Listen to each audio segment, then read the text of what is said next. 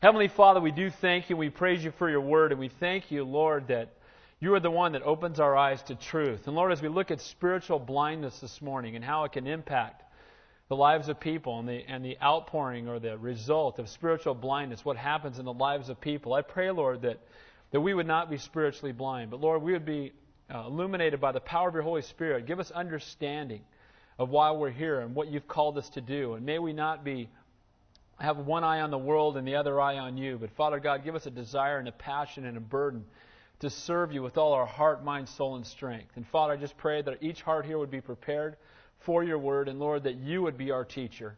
We're desperate for you. We love you, Lord. In Jesus' name we pray. And all God's people said, Amen. Last week we looked at prayer in, in Luke chapter 11, verses 1 through 13. The tapes are available, they're free. Help yourself. Uh, real quickly on prayer, we looked at, at some keys to prayer. One, the person that we pray to. That prayer should begin with praise. We should lift up, glorify, and honor the name of Jesus Christ. We should pray for the providence of God, His sovereign will. Not our will, but His will be done. So often when we pray, we pray and we try to get God to change His mind to give us what we want. That's not what prayer is. Prayer is conforming our will to His will, not the other way around. We pray and thank God for His provision. We pray for perfection, that God would make us more like Him in His image. We pray for protection from temptation. And then lastly, we pray with petitions for others. Now, this morning, we're going to look, as we pick up in verse 14, we're going to look at spiritual blindness. And it's interesting, as I was studying this last night, it took me a long time to really find, to pull out what did the Lord want me to emphasize in this text this morning. But what he put in my heart was spiritual blindness. And here are the results of spiritual blindness. If somebody is spiritually blind, they don't have the, the power of the Holy Spirit, they don't understand, here's some things that will result. One, they will be ignorant to the power of God. People that are spiritually blind don't understand how powerful our God is, that He truly is omnipotent, all powerful. They will be indifferent to the person of Jesus Christ. They'll have no, no real feelings or thoughts about who Jesus is, or they'll be, have hatred toward Him. They will misplace worship. They'll worship someone or something else other than Jesus Christ. And lastly, spiritual blindness will result in future judgment. And you know what? We're all spiritually blind unless the Holy Spirit opens our eyes. And that's what we're going to look at this morning. So we're going to begin by looking at the ignorance of the power of God, beginning in verse 14. So let's take a look at God's Word as we look at spiritual blindness this morning, beginning in verse 14. This is right after the Lord had taught them how to pray. He'd given them the model prayer. And now it says, as he was casting out a demon, and it was mute. So it was when the demon had gone out that the mute spoke, and the multitudes marveled. So Jesus, again, for the third time, we're going to see that he heals a demonized man. And as he heals this man, we notice that Satan had possessed him. And Satan brings harm. The Bible says that Satan is a roaring lion seeking whom he may devour. But the, the reality is that Satan will disguise him, himself as an angel of light. I've said it many times before. Satan's not going to show up at your door with, you know, horns going out of his head and a pitchfork in his hand going, gonna go to hell. Not, not very many people are going for that, right? Most would say, oh, no, dude, I, I, ain't, I ain't about that. But what happens is he comes as an angel of light and people get duped and they follow him. They become spiritually indifferent to the truth and they, they don't realize the power of Almighty God. Well, this man here, and we, we'll look at this more as we go on, had somehow fallen into the trap of getting so close and opening himself up that a demon had possessed him. And we'll notice that the demon brought harm to him because he became a mute, which meant he could not speak. And so the Lord comes and he casts the demon out of this man, and no longer is he mute. The mute spoke. Our Lord touched him, transformed his life, and freed him from the bondage of Satan. Anybody who's bound by Satan must be touched by God to be freed. That's the only way it's going to happen. Freedom from Satan cannot come any other way. You know, we can't sprinkle holy water on somebody. You know, you can't, there's no canta- incantations. It's got to be the power of the true and living God. But it says here at the end of that verse that the multitudes marveled because the man who had been demon possessed was now speaking and the multitudes marveled. But what's interesting to me is unfortunately they marveled more at the healing than the healer at the deliverance than the deliverer. Quite often you see people, they marvel at the works of God, but they look at the works rather than looking at the one who performed the works. Too often we want to, we want to praise the result rather than praise the one who's done the work. We praise again the, the deliverance rather than the deliverer. We praise the healing rather than the healer. Again, the demon had taken over the man's speaking ability. And I want to say this demons are real. Okay? Demons are real. The Bible says we battle not with flesh and blood, but with powers and principalities and evil forces of darkness in high places. But with that being said, I also believe that quite often we give the demonic realm too much credit. And what I mean by that is everything's a demon of this and a demon of that. You know, I'm struggling with the demon of chocolate, right? Or the, the demon of anger or the demon of this. And we got demons for everything. And the reality is that sometimes it's just plain stinking you or me. Amen? You know, it's not necessarily a demon. Devil can't make you do anything. We, you know, he can tempt you, he can draw you away, but at some point we choose to sin. And so we do battle. Again, it's a spirit, it's in the spiritual realm, and demons can possess men. We must be careful not to give the devil more power than he has. And I want to make this real clear. The devil is not the opposite of God. A lot of people think that here's God and here's the devil, and they put them on the same plane, right? God's over here, the devil's over here. No way. The devil is in no way the opposite of God. He can't even measure up in any way, shape, or form to Almighty God. God is the creator, the Alpha and the Omega. Amen? And He's the one that created Lucifer, who once served Him and was an angel in heaven. And Lucifer fell into pride, the same sin that would later fall upon Adam and Eve, desiring to be like the Most High. And he was cast out of heaven. And if there is an opposite of Satan, it would be Michael or, or Gabriel, be one of the angels. And again, God is way greater, so Satan is a defeated foe, and sometimes we give him way too much credit. But at the same time, we need to be careful not to give Satan an, an entrance into our home, or into our lives, or into our families. We'll talk about that more as we go along. But no need for a believer to be delivered. I want to make it real clear to you guys. In the, in the I don't know, 14 or 15 years God's allowed me to, to teach the Bible, I've had hundreds of people call me up and want deliverance prayer from something. Let me tell you right now, you don't need deliverance prayer. You've been delivered. Amen?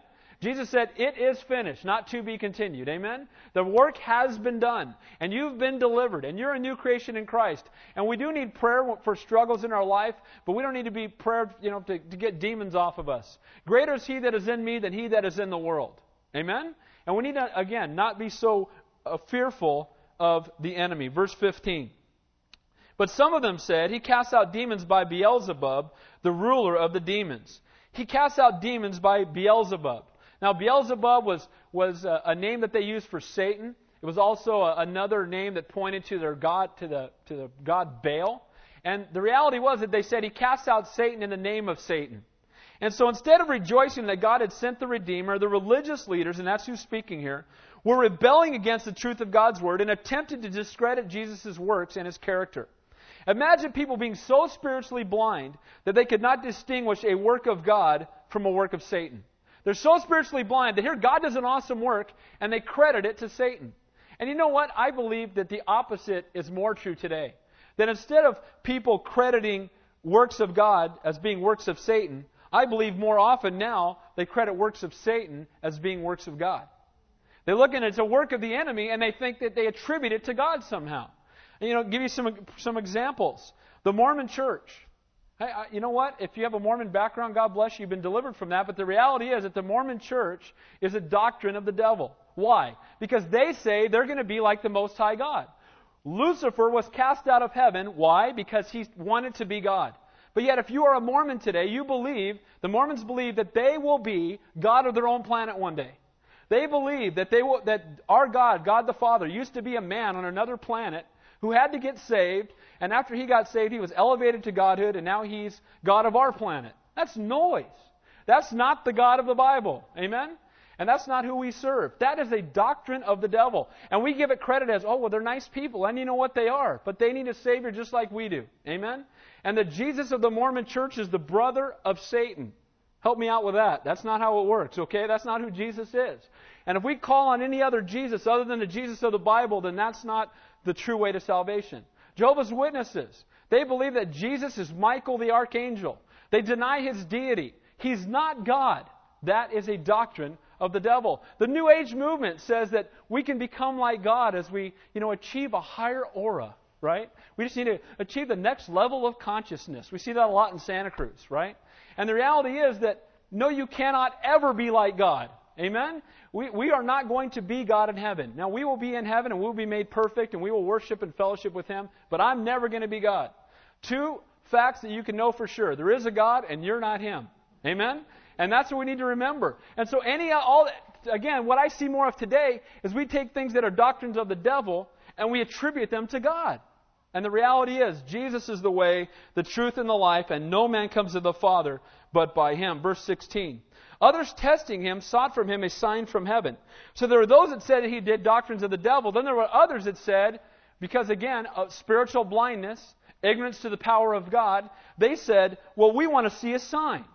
And the sign, the word here for sign means they wanted to see a heavenly sign. You know, could you rearrange the stars for us? Then we'll believe. You know, if you could, if you could turn the moon, uh, you know, uh, have it spin real fast or have it turn red or something, you know, could you give us a sign? Because then if we gave us this awesome sign, then maybe then we would believe. It blows my mind that while they're surrounded by so many witnesses, man still wants a sign. You know what? We drive down the street and we look at creation. You know what? God holds us in the palm of his hand. If he let go for a nanosecond, we'd be game over. Amen? I mean, scientifically, that's where we're at. You drive around, you see a rainbow in the sky. How did that happen? Yeah, but well, water molecules in a rainbow. Hey, God did that. Amen? It's God's promise. And the sad part is that the world has taken a rainbow that's a promise from God and turned it into a symbol for homosexuality. It's a mind blower to me that we'll take these signs from God and we'll say, Lord, we need a sign. And the signs are all around us. You have to be spiritually blind not to see Almighty God in creation. You have to just close your eyes to it and walk away from it, not to see Him for who He truly is. In the story of Lazarus and the rich man, when the rich man cried out, he was cast into hell and he, he, he looked across the great gulf into Abraham's bosom, and Lazarus was there, who had been a beggar when he lived, and the rich man used to toss him alms. And he said, If Lazarus could come and just dip his finger in water and put it on my tongue, then I could have some relief. And then he, he cried out and he said, You know, Send Lazarus back to tell my family. And the Lord's response to him was, If they do not hear Moses and the prophets, or God's word, neither will they be persuaded, though one raised from the dead. You know, a, an unbelieving generation, people who are spiritually blind, are always looking for the next, newest, and greatest sign. That's why you got people flying to you know, Toronto to bark in the spirit and all this kind of weird stuff. If you haven't heard about that, you don't need to. You're not missing anything. But people are flying up there and, and crawling around and roaring and barking in the spirit, getting drunk, having to be put in drunk. People looking for the latest sign instead of just trusting the Word of God. I need a new revelation. You know, there's nothing new under the sun, you guys. Amen? This is it right here. Read the book. We don't need anything else. It's all consumed right here. And the power of the Holy Spirit will illuminate this to us. But people who are spiritually blind are seeking a new sign, seeking a new revelation, and we don't need it. It is finished. God paid the price. The work's been done, and praise the Lord for that. Verse 17. But he, knowing their thoughts, said to them, Every kingdom divided against itself is brought to desolation, and a house divided against its house, a house falls. If Satan also is divided against himself, how will his kingdom stand? Because you say, I cast out demons by Beelzebub. So the Lord answers their question. They're saying, one half saying, give us a sign, and the other ones are saying, well, he does this in the power of Satan. But here's the reality. The reality is that Satan doesn't cast out Satan. And that's what he's going to respond to them. But I think it's interesting if you look at verse 17.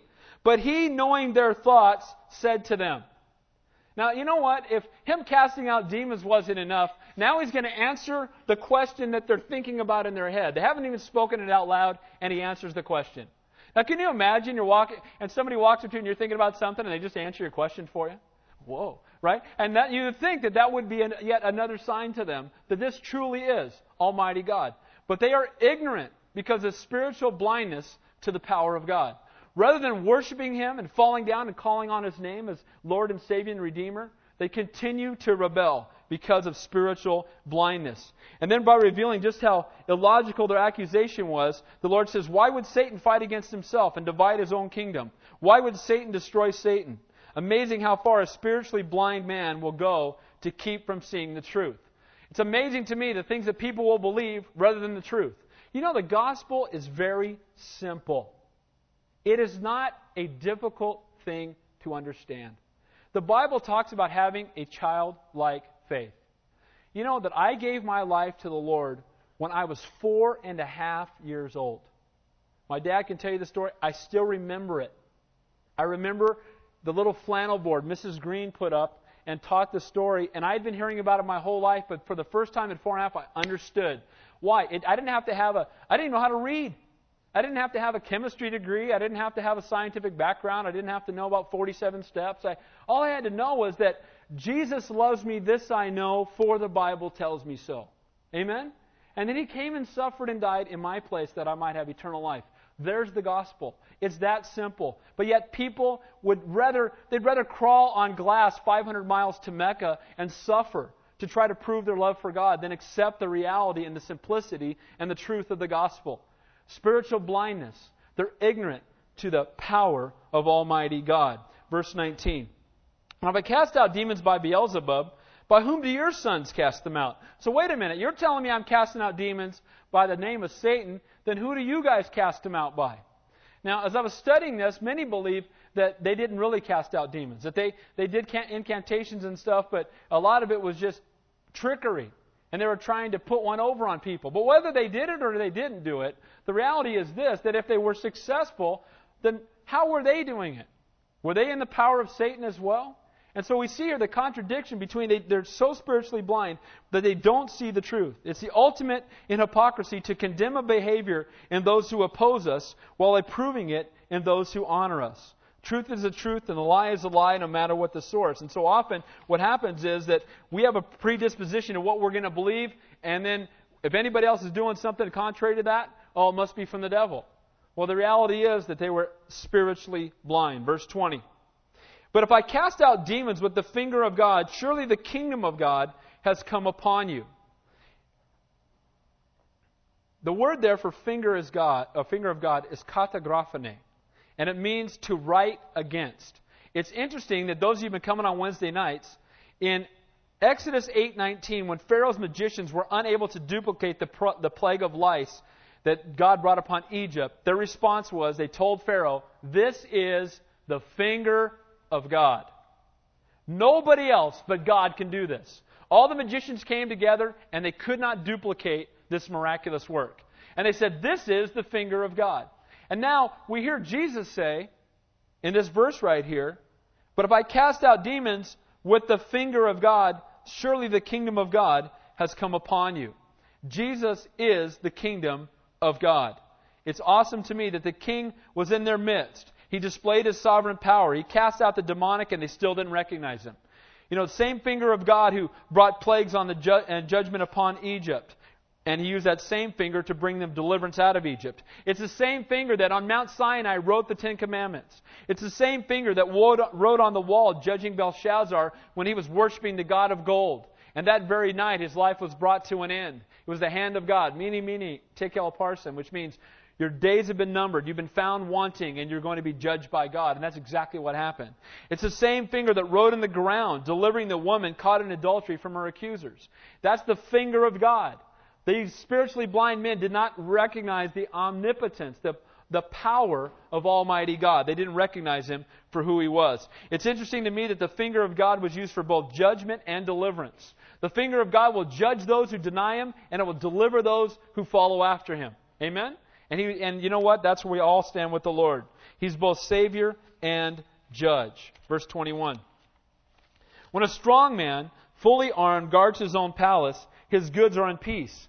But when a stronger than he comes upon him and overcomes him, he takes from him all his armor in which he trusted and divides his spoils. So who's the strong man? The strong man here is Satan. And he says when he is fully armed, that he over he, he stands and he guards his own place and his goods are at peace. But when one stronger than him comes, who's the one who's stronger than Satan, who defeats him? It's the Lord. You know, the Bible tells us that this world belongs to the enemy. For several thousand years before Jesus came, he had free reign in a sense, right? But when Jesus came, he defeated Satan. He defeated him in his birth. He defeated him later in, in, his temptation in the wilderness. Remember, right when Jesus started his public ministry, right after his baptism, the first thing that happened is he went out into the wilderness, and for 40 days and 40 nights, he didn't eat anything. 40 in the Bible Bible's number of testing, and he was tempted by Satan. And he was victorious over temptation, that we might be victorious over temptation. We also saw that right after that, later, 30, uh, three years later, he was crucified and then he resurrected from the dead. And so Jesus had power over Satan. He was victorious over Satan.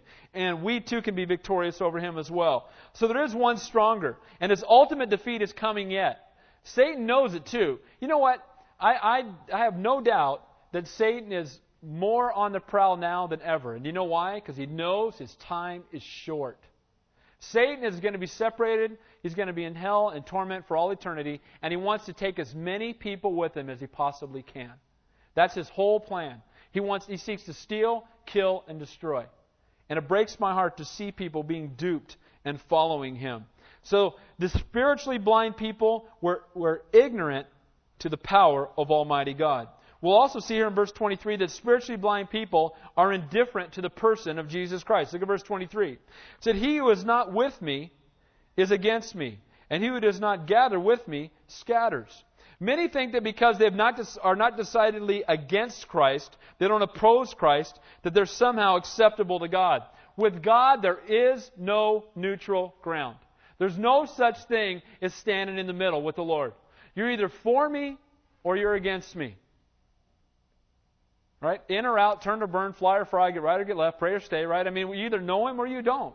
You're either one of his kids or you're not. You've either given your life to him or you're an enemy of his. There's no in between. Well, I haven't decided yet. No decision is a decision. Amen? If you're standing on train tracks and a train's coming, I haven't decided whether or not to get off this track. That's a decision, amen? You wait long enough, boom, train hits you, right? The same is true with the Lord. If you're standing there and you have not made a decision for Him, you have made a decision against Him. And spiritually blind people are indifferent to God. We need to be wholly committed to Him or we're in total opposition of Him. I haven't decided. Remember, no decision is a decision. It's spiritual blindness that doesn't see a desperate need for God. Let me just tell you right now you need Him. You need Him desperately. You are a sinner in need of a Savior. And because of your sin, you've been separated from God. Because of all of our sin, my sin included. Every one of us has been separated from God. But while we were yet sinners, Christ died for us. He loved us so much that he'd rather die than live without us. Amen? And he came and lived and suffered and died and paid the price that we might be restored back to him. We need not to be indifferent about God. If you are, it's because you are spiritually blind. Verse 24. When an unclean spirit goes out of a man, he goes through dry places seeking rest. And finding none, he says, I will return to my house from which I came. And when he comes, he finds it swept and put in order. Then he goes and takes with him seven other spirits, more wicked than himself. And they enter and dwell there. And the last state of that man is worse than the first. Now, we all must be delivered from something. Everybody here. We had to be delivered from something drugs, alcohol, sinful behavior. But you know what? More than just being delivered from something, we need to be delivered to someone. Amen? If we're just delivered from something, that's not enough. And we see right here in the text, it says, When an unclean spirit goes out of a man, he goes through the dry places seeking rest, and finding none, he says, I will return to my house from which I came. Reformation apart from regeneration results in even a greater frustration. And what I mean by that is a lot of people think, well, you know, I'll go through a 12 step program and I'll get off the alcohol. And that's great, but here's the reality. If you quit drinking and you, you free yourself from that, you still are lacking. There's still something missing. Just stopping drinking is not enough. Just stopping with your anger problem is not enough. Just stopping from whatever struggle is in your life is not sufficient. We can't just be reformed from our sinful behavior. We must be regenerated through the power of the Holy Spirit. We can't just empty ourselves out of that demonic oppression or whatever, or that sinful behavior, without replacing it with something else. And here's what the text is telling us. So true transformation can only come through regeneration. So here we see some things about the acts of demons. And it's real important that just cleaning up your act will never be enough. Well, look what it says about the demons here. They are restless. They know their days are numbered. So when they're cast out of one, they seek another place. Remember when the Lord a few weeks back cast the demons out of the out of the man and they, where did they go? They went right into the pigs. Remember that? They're always looking for something to destroy. That's what Satan and his demons desire is. They want to destroy. And so they've got to find a place to destroy. So this man's been delivered and, and out of him he comes. Well, guess what? They go and try to find another place. Find another person to indwell. Now, there are certain conditions that permit and even invite the demonic into a man. Certain, and there are certain conditions that keep him out. Let me tell you some things that are invitations to, to the demonic in your life. Now, as Christians, I want to make it real clear. You cannot be demon possessed. Period. Impossibility. God is not sharing his tent with anybody. Amen? We are the temple of the Holy Spirit. There's no way Satan's hanging out here, right? But here's the reality. There are things we can do to invite, and especially if you have children or unsafe family members or whatever, there are things we can do that will invite and let Satan know that he's welcome. Let me share a few things with you. Opening the door to demonic possession.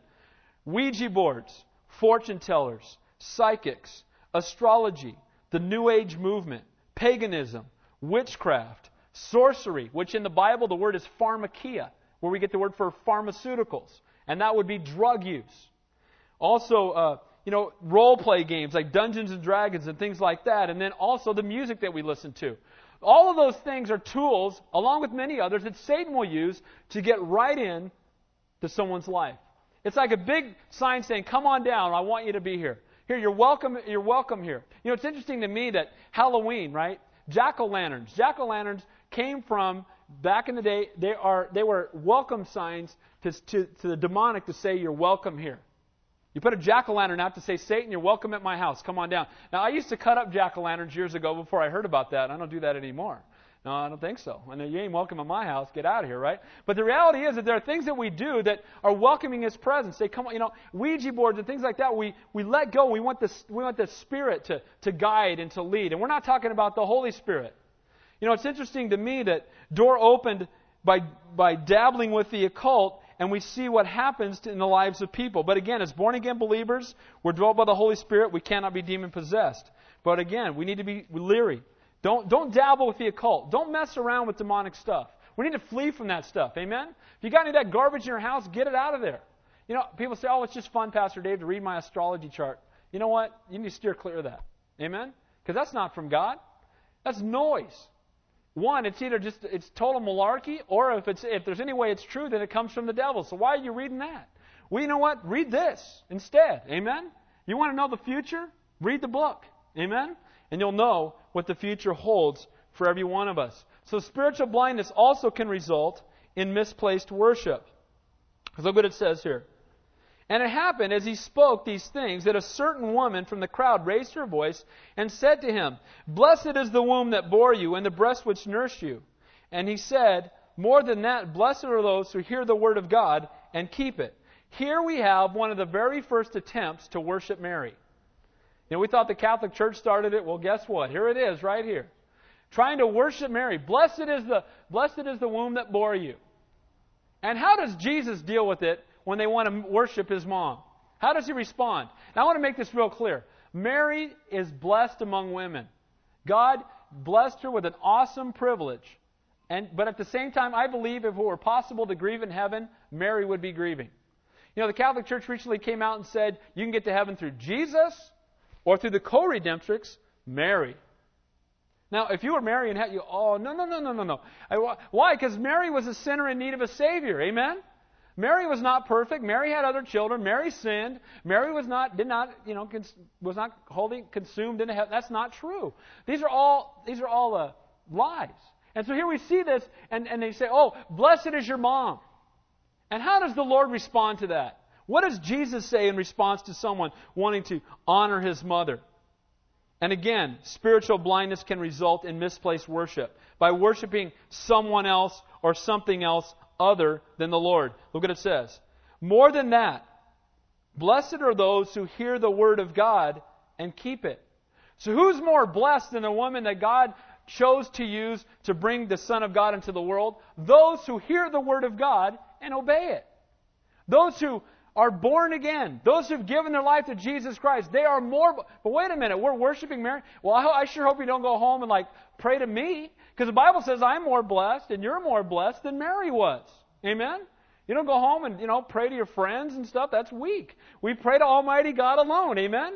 And what we see here is we see this false worship coming from spiritual blindness. When we're spiritually blinded, we don't understand the truth, we'll grab onto something else. Oh, there's an apparition down in Peru, and you know the Virgin Mary's crying, and everybody treks down to Peru, and they, oh, they start kissing the statue. You know what? If the Lord were there, He'd say, No, no, no, no, don't stop. We're to worship one alone, our Lord, our Savior, our King, Jesus Christ. And notice here that the highest form of worship is obedience, obeying God. That's the highest form of all. Blessing not through heritage, it's not through birthright, but through obedience to the Word. I love that. It's not, it's not because of where we were born. It's not because of what family we're in. It's because we have given our lives to the Lord. Because we've been adopted into His family. Because we walk in obedience to Him.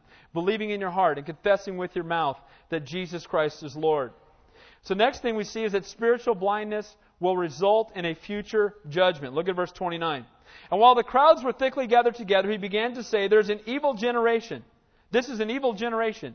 It seeks a sign, and no sign will be given to it except the sign of Jonah.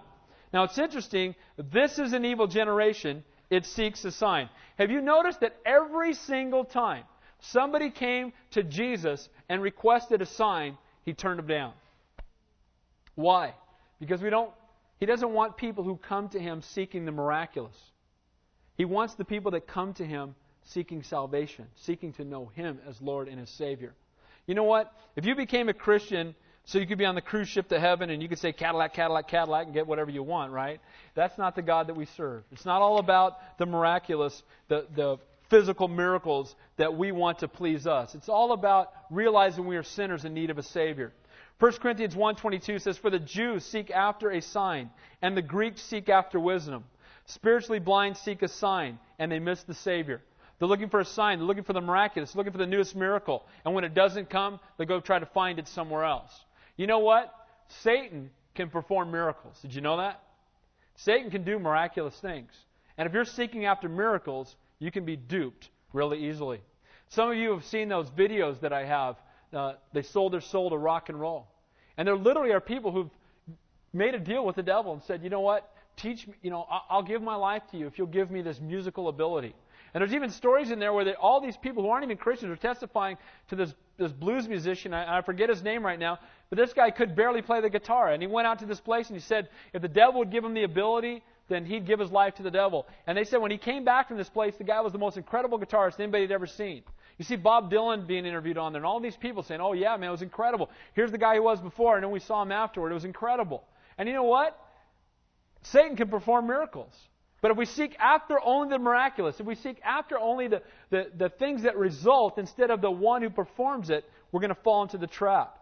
The sign of Jonah the prophet. What was the sign of Jonah the prophet? He said, No sign will be given this generation except the sign of Jonah the prophet. Jonah the prophet spent three days in the belly of a great, foot, great fish. Jesus was crucified and spent three days in the tomb. The sign of the prophet Jonah pointed to Jesus. And that's the sign that we know is from God. It points people to the Lord and points to their need for Him as Savior. Again, spiritual blindness will result in future judgment. Look at verse 31. It says, The queen of the south will rise up in judgment. Excuse me. For, the, for Jonah became a sign to the Ninevites so also the Son of Man will be to this generation. And the Queen of the South will rise up in judgment with the men of this generation and condemn them, for she came from the ends of the earth to hear the wisdom of Solomon, and indeed a greater than Solomon is here. Now, the pagan Queen of Sheba praised the God of Israel when she heard Solomon's wisdom, and Solomon was a man full of faults. The cruel and warlike men of Nineveh, which was the capital of Assyria, repented when they heard Jonah preach to them, and Jonah didn't even care about those people. And what the Lord is saying here is, by contrast, that Jesus, the perfect Son of God, had come to the people. He loved them dearly, but they rejected him.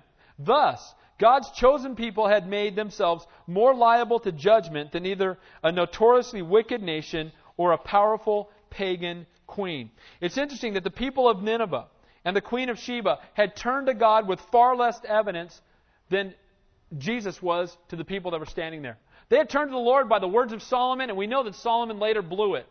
We know that, that uh, Jonah totally blew it. He did not want to go to Nineveh.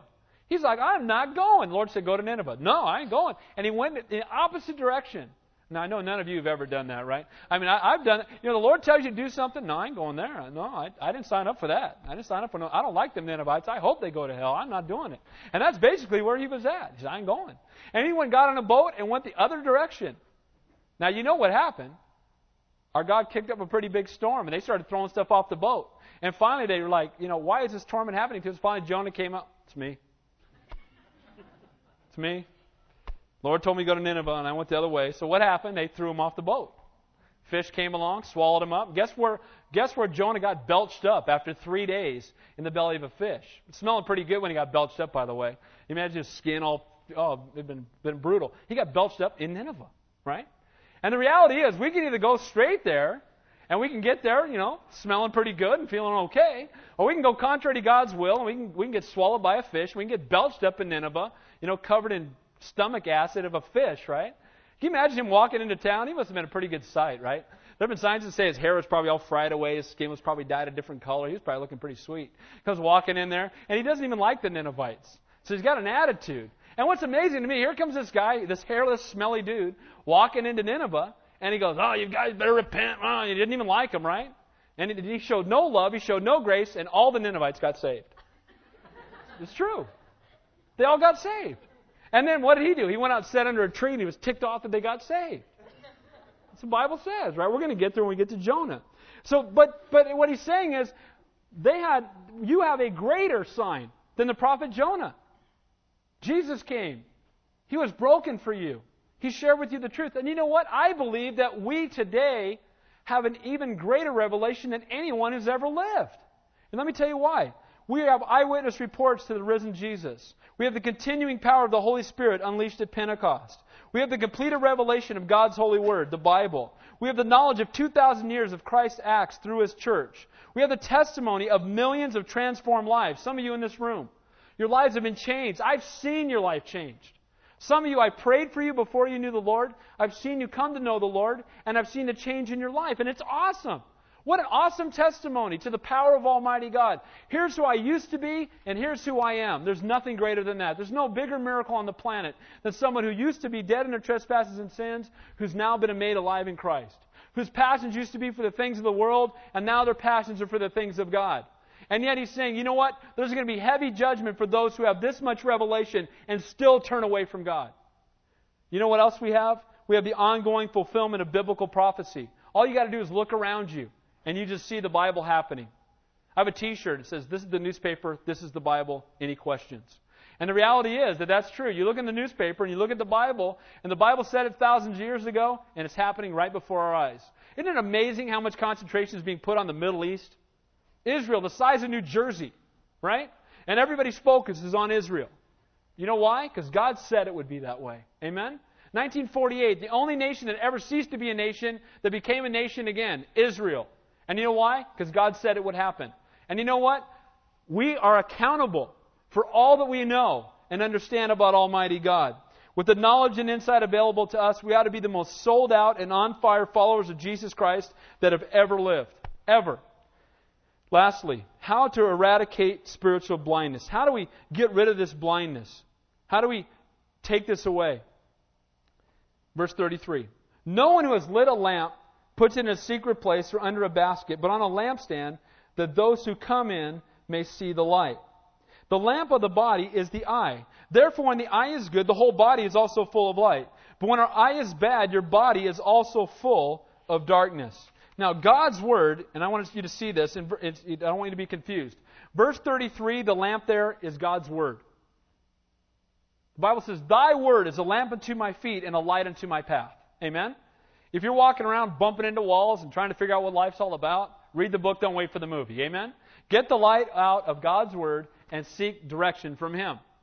Quit, quit going around and, and seeking ungodly counsel. Quit trying to make decisions based on your own understanding. Let the Word of God give you direction. The Bible says in, in Proverbs 6:23, "For the commandment and the law is a light." So God's word is not to be hidden. But it is not enough for the lamp to shine externally on our lives. It must enter our lives before it can do any good. Before that spiritual blindness can go away, that light's got to go from being out here to being in here. That's the only way you're going to be transformed. Transformation won't come from going to church and being good and doing the works. There's got to be transformation from the inside out. It never happens from the outside in. Well, I got to get cleaner. I got to be nicer. I got to do more things. No, you don't. You need to die. Amen? That's what the Bible says. Die to yourself and be made alive in Christ.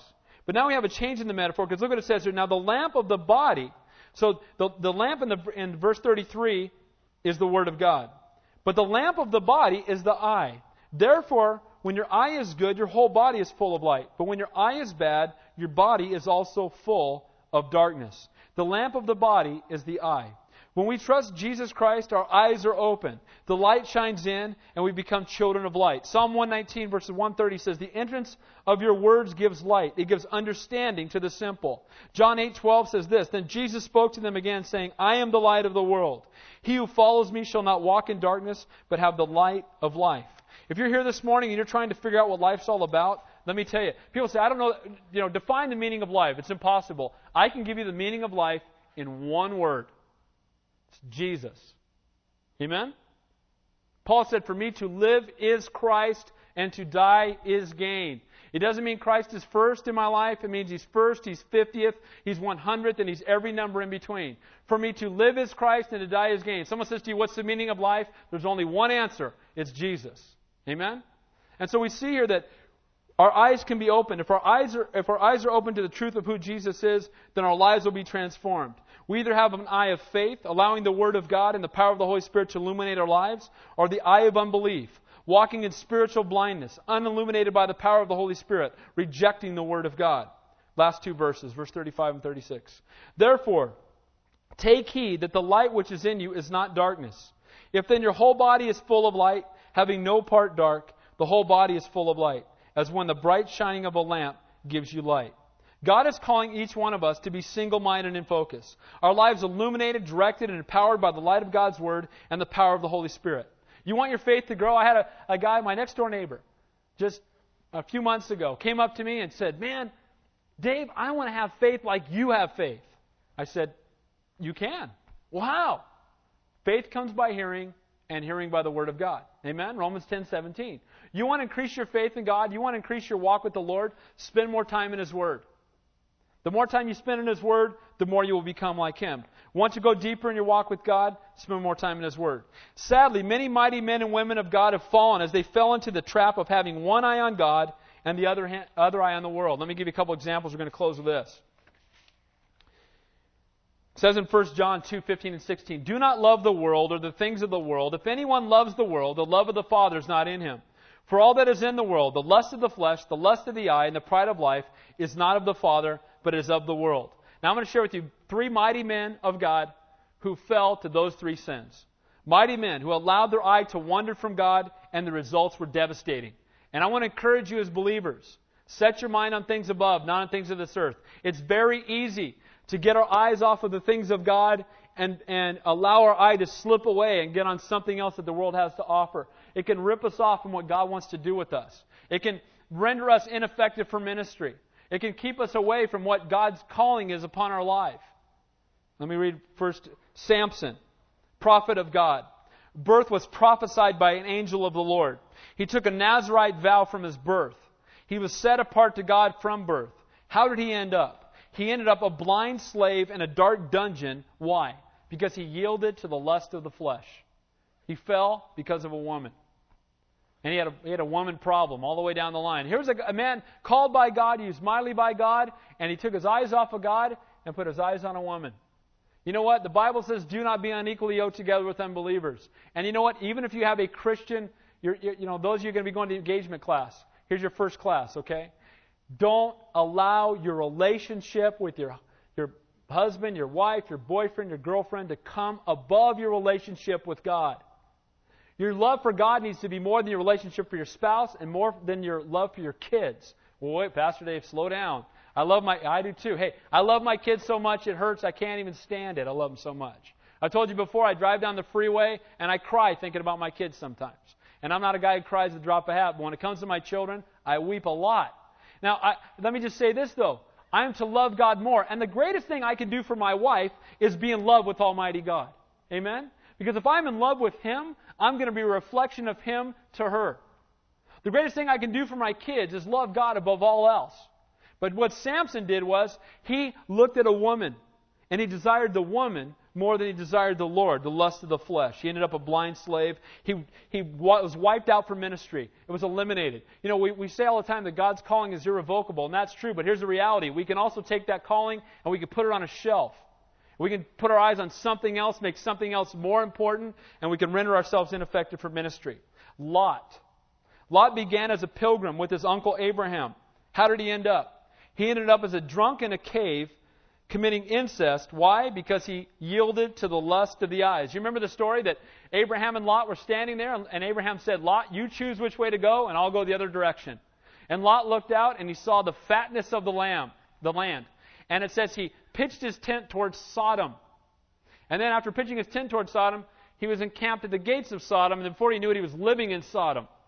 What happened? Lot saw the fatness of the lamb land. He got his eyes off of God and he got his eyes on the stuff. Oh, it's a nice place to live down there. Oh, that looks pretty good. I think I'm going to go there. And he went there, and we know that because of the lust of the the lust of the eyes, excuse me, it entered in destruction. Lastly, the last example, King Saul. King Saul began as a humble leader, but his pride led him to a witch's cave, and he died of suicide on the field of battle. His sin was the pride of life. He would not humble himself and obey the will of God. You know what happened in his life, where the beginning really of the end really was? They were getting ready to battle, and God had said that He would give him victory. And the Philistines started mounting up and mounting up and mounting up. And as he looked across the way, the Bible said the Lord had told him, You are not to go into battle until Samuel the prophet comes and makes sacrifice unto the Lord. And he started to see that the, the enemy was getting overwhelming, and he started to panic. You know, your finances are in trouble. You start to panic. You know, uh, uh, my health, whatever it might be, and you, st- and you get your eyes off God and say, I've got to go fix this myself. I've got to do something to overcome my problem instead of trusting in God. And so what happened? He went in and made sacrifice to the Lord himself. And when Samuel showed up, he said, What you've done is an abomination. You've put yourself in the place of God. And what is it that wiped him out? The sin was the pride of life. So the lust of the flesh in Samson, the lust of the eye in Lot and the pride of life in King Saul. And you know what? Those are the same three things that we struggle with today. Amen? So, in closing, if the worship team would come back up, spiritual blindness, what does it result in? It results in ignorance to the power of the Lord, it results in indifference to the person of Jesus Christ, it results in misplaced worship of someone or something else other than the Lord, it results in future judgment and eternal separation from God. How do we eradicate spiritual blindness? To the Holy Spirit illuminating God's Word to our hearts. God's calling on each one of our lives is to be single minded. Our lives illuminated, directed, and empowered by the light of God's Word and the power of His Holy Spirit. Let's pray. Heavenly Father, I pray, Lord, if any one of us is struggling, Lord, with the things of this world, the lust of the flesh, the lust of the eye, or the pride of life, or Lord, if, if there's anybody here that doesn't know you, Father, I pray by the power of your Holy Spirit, just open their eyes to your truth. Help them to see, Lord, that, Father God, that you love them, that you care. Help each one of us, Lord, to put feet to our faith. Not just say that we trust you, but act like we do. Not just say, Lord, that we believe that you can do miraculous things, but, Lord, truly live like it. And, Father, I just know that in your the, the saying that just grips my heart is it's so true, Lord, that a man is no fool who gives up what he cannot keep to gain what he cannot lose. Lord, may we hold lightly to this world and hold tightly to you. Lord, we love you. We praise you. We worship you, Lord. In Jesus' name we pray. And all God's people said, Let's stand and close the worship song.